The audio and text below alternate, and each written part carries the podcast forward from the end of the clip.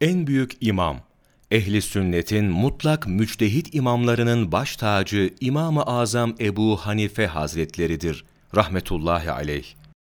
İmam-ı Azam yani en büyük imam rütbesini o yüce zata ehli sünnet imamları vermişlerdir.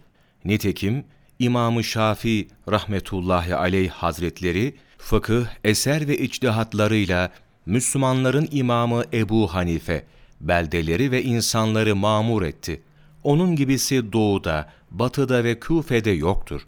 İslam'da fakih olarak o, Resulullah sallallahu aleyhi ve sellem ve halifelerinin sünnetlerini, nurunu bir imam olarak dünyaya yaydı. Öyleyse Ebu Hanife'nin rahmetullahi aleyh sözlerini inkar edenlere Allah Celle Celaluhu kumların sayısınca lanet etsin.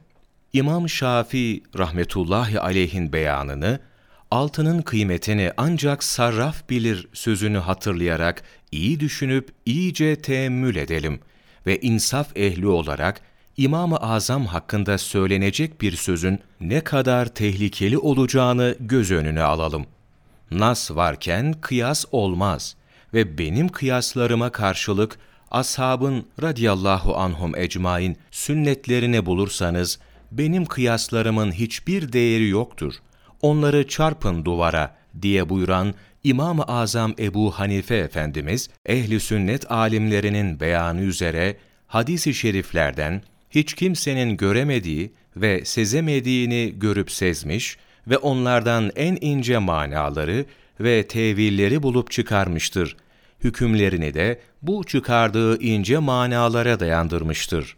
İşte Hazreti İmam rahmetullahi aleyh Efendimiz, Hazreti Fahri Kainat sallallahu aleyhi ve sellem Efendimizin ve onun yüce ashabı efendilerimizin sünnetini tedvin ederek Allahu Teala'nın zat-ı âlilerine mahsus ihsanı, lütuf ve keremi sayesinde kıyamete kadar bütün zamanlara, mekanlara bu sünneti taşıyarak onu tebliğ ve infaz etmişlerdir.